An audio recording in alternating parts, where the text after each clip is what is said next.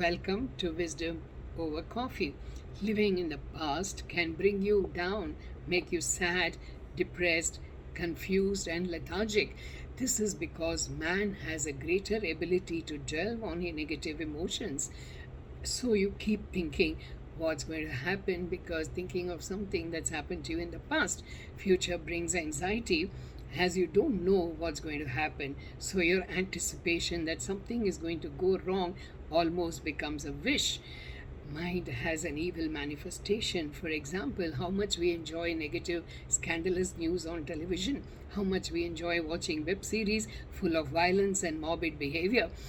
Now, do not trust your mind totally, my friends. Use your intellect, a gift from God, to discriminate your thoughts and do what makes you happy.